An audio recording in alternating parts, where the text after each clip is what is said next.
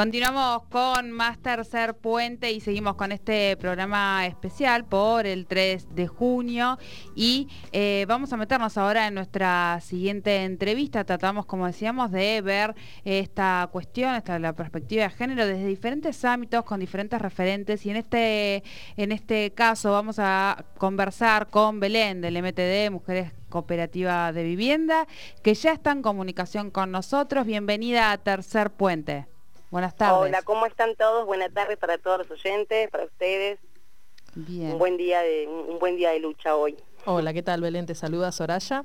Eh, nosotras queríamos eh, eh, tratar de escuchar las voces de todas las organizaciones y todos los movimientos de, mujeres que, bueno, que, que, llevan día a día la lucha y entendemos que ustedes tienen una visión particular que tiene que ver con, la recuperación de viviendas y de tierras para las mujeres también.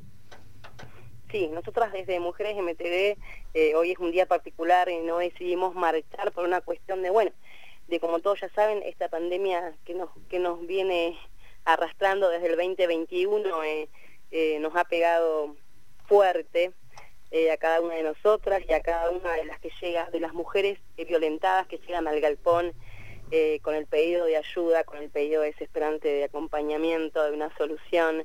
Eh, habitacional. Eh, bueno, como todos sabemos, la vivienda acá en Neuquén es lo, que más falta. Las mujeres hoy en día somos eh, las principales que llevamos, las madres solteras, ¿no? que llevamos la casa a cuesta, los hijos. todo está muy difícil desde esta, desde esta pandemia. Nos hemos encontrado con casos y casos y todos los días es un caso diferente de violencia, de abuso que tratamos de abordar desde nuestra cooperativa tenemos un grupo de mujeres eh, abocadas a la violencia de género y bueno, tratamos de hacer el acompañamiento que, mayor podemos a todas las mujeres que se acercan a nuestra cooperativa. Hola Belén, Laura te habla. Em, ¿Qué tal? Buenas tardes. Con mucho gusto. Hace mm, mucho tiempo, pero con los últimos cuatro años del feroz neoliberalismo que tuvimos y con la pandemia después, eh, vemos cómo la pobreza se ensaña de alguna manera, por decirlo así, con las mujeres. O sea, la feminización de la pobreza se profundiza a partir de la pandemia. Y cómo esto repercute también... El 48% incrementó eh, la desocupación, tenemos que ser realistas, es, nuestra, es de las mujeres.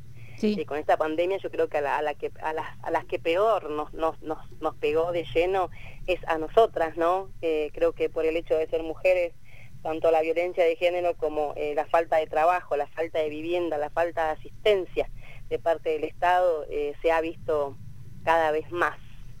Sí, y como eso eh, aumenta toda forma de violencia, no solamente porque la pobreza de por sí es violencia, sino porque muchas mujeres se, se, les es mucho más difícil cortar, cortar con el círculo de violencia por no poder no, por no contar con un salario propio, por depender económicamente del que la está violentando y eso Por no poder independizarnos, por no poder cortar el, cordón con el violento, porque es él el que trae el dinero, por ahí hay muchas mujeres que no se alcanzan a independizar, no tienen un trabajo estable, bueno, y el, Estado, lamentablemente con esto queremos decir que, de, que demostramos una vez más que el Estado eh, está ausente y la justicia ciega totalmente eh, para nosotras, ¿no? Porque cuando una mujer va a pedir, más ahora en pandemia, que está todo cerrado, que no hay como nos atiendan, que nos hemos encontrado con casos aberrantes, tanto de violencia como de abusos sexuales en niños, que no nos han escuchado, no te atienden. No dejemos de decir que, chicas,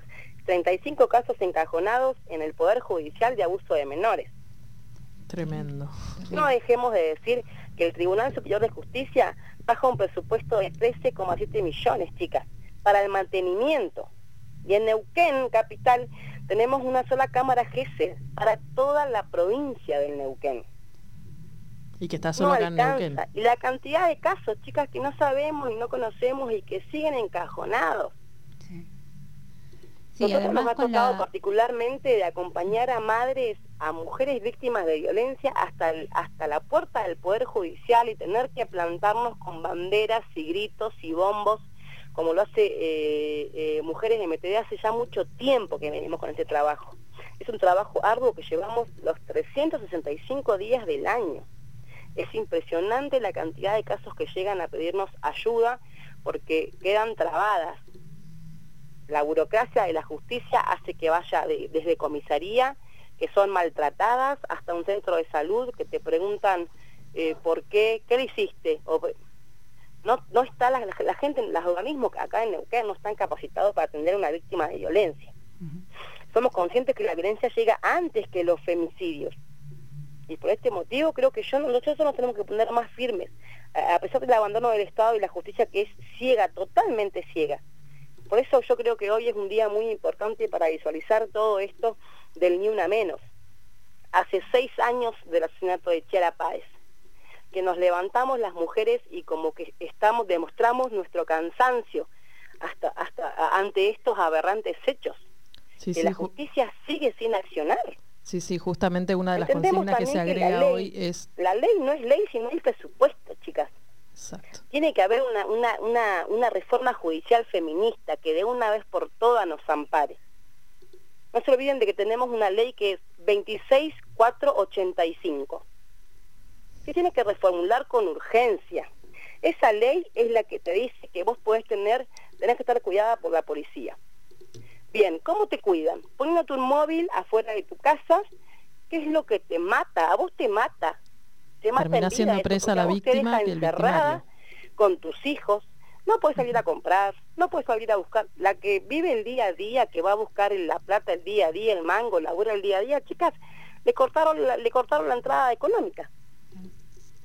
Más que el Estado está ausente, más que la pandemia la avasalló completamente porque te, vos no puedes pagar ni alquiler, no puedes comprar zapatillas, no puedes comprar útiles este, este tiempo que hubo clases presenciales yo me apuesto la, la, mayoría de las mujeres que, que somos madres solteras y hemos pasado por una acción de violencia, es imposible.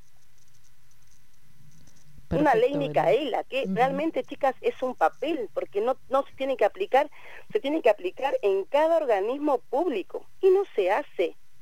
Y, y se tiene que sentenciar, sancionar, si no se aplica. Y no lo estamos haciendo. Está todo tan, tan, tan patas para arriba. Nosotros vemos el día a día, la fuerza que hace la mujer para salir adelante y que no está acompañada por la justicia. El Estado eh, lamentablemente nos obliga a volver con el, con el agresor porque nosotros sabemos que, bueno, nos aguantamos una paliza, pero nuestro hijo no va a dormir en la calle, eh, él va a comer, vos con un ojo negro, pero él va a comer. ¿Me entendés? Estas situaciones que por ahí uno tiene que seguir aguantando hasta cuándo.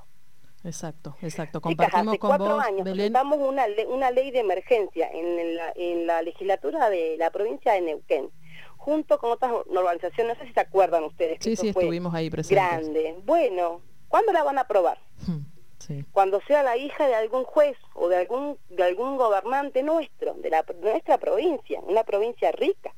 Cuando nosotros demostramos que el 5% de las regalías hidrocarburíferas podrían ser usadas para un presupuesto. Tenemos que combatir la violencia de género con una ley. Todos sabemos que si, si por supuesto una ley no es ley. Y si nos siguen poniendo trabas, ¿cuántas más tenemos que contar? 103 mujeres, chicas, 103 mujeres y cuatro femicidios acá en Neuquén Capital. Horripilantes, porque todas sabemos. ¿Qué pasó con Agustina hace unas semanas atrás? Calcinada en, en un terreno baldío, el cual todavía están viendo las pericias, sí, el, culpable tiene una preventiva, todavía no tiene una condena. Sí, sí, ya estuvimos escuchando que están buscando a ver qué grado de responsabilidad tuvo Agustina también. Todavía, claro, todavía están buscando y si no ponen en, en a ver si tenía razón, si, era o no era Agustina la culpable. Si era, responsable o no. Claro, por eso te digo que todavía dudan de lo que, de lo que está pasando. Perfecto. Te agradecemos, Belén, por la comunicación y, para, y estar en este día tan especial que es para nosotras un día de lucha, es la forma que, hoy más que, nunca tenemos que pelear por ni una menos, por los transfemicidios que se acaben, por la aparición con vida de Tehuel. No puede ser que esto siga pasando en la provincia más rica, donde podemos llegar a tener, nosotros estamos peleando por una, una ley eh, de emergencia provincial. Entendemos que en otras provincias ya está esta ley aplicada. Lo único que queremos las neuquinas, yo creo que eh, vivir y fomentar algún futuro, algún posible futuro eh, para nuestras hijas y de esta manera vivir libres y sin miedo, ¿no? Nosotras de Mujeres MTV damos este mensaje, eh, ni una menos, ni una más, y bueno, no vamos a dar ni un paso atrás. Perfecto, muchísimas gracias Belén. Estábamos escuchando a Belén de Mujeres MTD, eh, nos estaba compartiendo la mirada desde su movimiento para con el Ni Una Menos.